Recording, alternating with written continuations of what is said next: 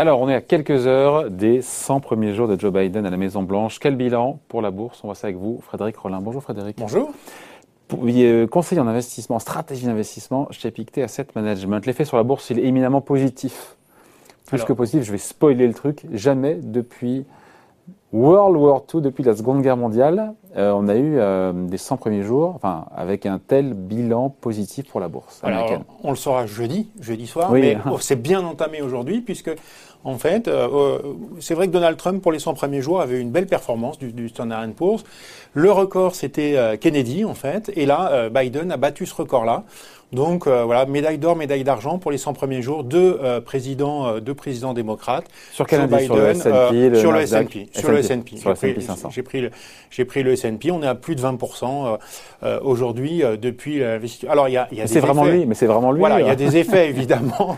on le sait bien de, de reprise. Voilà, on a notamment aux États-Unis une campagne de vaccination aux États-Unis, la campagne de vaccination et ça. Mais enfin bon, les vaccins avaient déjà été trouvés hein, le 20 mm. janvier, donc quelque part on pouvait quand même dire que c'était en partie dans les cours. Et puis c'est quand même aussi des mesures assez importantes hein, qui ont été prises par euh, par le président américain. Euh, d'abord, c'est celui que euh, Donald Trump appelait Sleepy Joe, hein, Joe qui dort. Hum.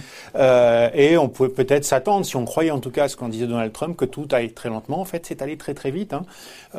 une très très forte utilisation de ce qu'on appelle les executive orders, donc les décrets en fait hum. présidentiels. Il en a fait euh, à ce jour, je crois, 40. Euh, Trump, qui était euh, le plus rapide de ce point de vue-là depuis Reagan, en avait fait 55 par an. Mm. Donc vous voyez, en 100 jours, il en a fait quasiment autant que Trump en moyenne par année dans son... Donc c'est pas Sleepy Joe, c'est Speedy Joe. Speedy Joe, exactement. Maintenant, on va l'appeler Speedy Joe. Et puis, voilà, on ne va pas recommander là, mais des, des, des, plans à la fois euh, d'aide, d'aide sociale et puis d'infrastructures qui ont été annoncés, euh, qui sont absolument, absolument massifs et qui poussent la croissance euh, attendue en fait. Hein, et donc ça pousse la croissance, donc ça pousse les bourses américaines. Et donc il y a vraiment comment dire, c'est vraiment l'action du président américain. On peut on peut chiffrer difficile à hauteur de quel pourcentage se dire que ce qui explique cette bonne bonne performance, surperformance des indices boursiers américains émane et vient de la politique du président américain. Alors oh, c'est difficile de, de, de chiffrer hein, bien sûr, mais on peut dire quand même que les bourses américaines ont été très très largement poussées par euh, Joe Biden de la même façon, je dirais. Par le plan de hein. relance, le plan de soutien. Voilà, le plan de relance. Donc euh, on a on a on a un plan de un plan de, de, soutien pour les ménages, voilà, de plus de 1000 milliards. On a un plan de relance d'infrastructure. Alors ça après, il faudra voir quand même, hein, mm. de euh, de plus de 2000 milliards. Et donc voilà, la bourse a, a, a, pris ça de façon extrêmement positive. Mais maintenant, je pense que voilà, ah. on, on, atteint quand même aujourd'hui des niveaux de valorisation qui sont euh, quand même très très élevé. On le voit bien, par exemple, ces prix sur les ventes aujourd'hui, c'est des niveaux records, hein, supérieurs. Les prix sur les ventes, c'est-à-dire C'est-à-dire, on regarde le, la capitalisation boursière des actions du Standard Poor's et on regarde à, leur business, au total de leurs recettes, de leur chiffre d'affaires en fait. Et là, on est, et on, on, est, on a très largement dépassé les niveaux de 2000. En tout cas. Ah. Donc euh, voilà, on a par exemple capitalisation boursière euh, sur euh, euh, produit intérieur brut, mm. on a aussi euh, très largement dépassé voilà les, les excès, ce fameux ratio de Warren Buffett, hein, qui est normalement un, un, un signe pour certains de bulles. C'est vrai que ça peut en être un, mais en tout cas, c'est surtout ce qui se passe aujourd'hui, c'est qu'on commence à avoir une politique quand même qui va être peut-être de moins en moins favorable. Donc la lune de miel à vous écouter entre Joe Biden et les marchés boursiers peut-être en train de se bah, pas se terminer, mais de se, tendre un peu. Il y, a, plusieurs choses. Il y a d'abord le fait que euh, le camp démocrate n'est pas totalement uni.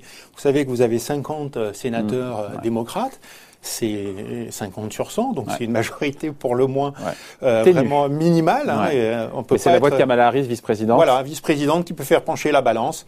Euh, qu'il n'y ait pas de défection côté démocrate. Démocrate. Mais justement, ce qu'on voit aujourd'hui, c'est ah. que vous avez un, un sénateur de euh, West Virginie. Donc, il y a un frondeur. Il y a un frondeur, mais on le connaît. Hein, c'est Joe Manchin, euh, Manchin. Ou, voilà, je sais pas exactement. Euh, si voilà, si on est aux États-Unis, on va le prononcer Manchin. Euh, qui est, a voté une grande partie, je crois que c'est à peu près la moitié des euh, lois proposées par les républicains et qui, au fond, quelque part, est peut-être aussi républicain, voire plus républicain que certains euh, républicains. Il est dans un État euh, qui est traditionnellement aussi un État de charbon, donc il voit pas forcément de très très bon œil le plan de relance des infrastructures, énergie propre de Joe Biden. Il a commencé à dire effectivement que là, pour ce qui était des décrets, il fallait peut-être aller un petit peu un petit peu plus doucement, donc il voterait pas forcément, parce que même quand quand il y a des, ils voteraient pas forcément donc le, le, le, le plan de relance. Donc attention aux mauvaises nouvelles de ce côté-là. Et puis par ailleurs, il faut commencer à financer. Hein, tout ça, voilà. On, en a parlé, hein. augmentation de, de, l'impôt sur les sociétés qui passerait de 21 à 28%, doublement de la taxation, on en parlait hier encore, des gains en capitaux pour les Américains les plus riches. Alors, augmentation de l'impôt sur les sociétés, donc moins, euh, toujours un impôt sur les sociétés inférieur à celui euh, qui était au début euh, de Trump, hein, qui était à 35%, mais quand même une augmentation. Donc mm. mécaniquement, moins de moins de dividendes hein, pour pour l'instant ça bronche pas à Wall Street, hein, ça bronche pas là-dessus. Hein. Bah, je crois qu'aujourd'hui on est un peu noyé dans les dans les bonnes nouvelles et que c'est passé. Voilà, c'est passé à l'intérieur des bonnes nouvelles. Mm. mais attention quand même, peut-être aussi il y a aujourd'hui dans le marché quelques espoirs que finalement tout ça peut-être ne passe pas complètement, notamment à cause de de ce sénateur Manchin qui va peut-être pas être tout à fait d'accord aussi pour remonter l'impôt sur les sociétés. Impôt aussi sur les, euh, les particuliers. Alors, bon, si on taxe voilà, vraiment les revenus euh, les, euh, supérieurs à 400 000 dollars, c'est pas forcément un, un, point d'achoppement pour, pour, pour, les marchés financiers. Mais attention, une taxation aussi sur les plus-values actions qui peut avoir, je dirais, un effet de court terme. C'est arrivé deux fois hein, dans l'histoire. Une fois en 86, une fois en 2013. Et on a eu au mois de décembre des ajustements qui ont entraîné probablement. Après, il s'est d'autres choses en même temps. Des ventes, oui, parce qu'on préfère taxer sur l'ancienne taxation euh, qui est voilà qui est, qui est moins importante que, sur la taxation voilà avant que ça rentre en vigueur.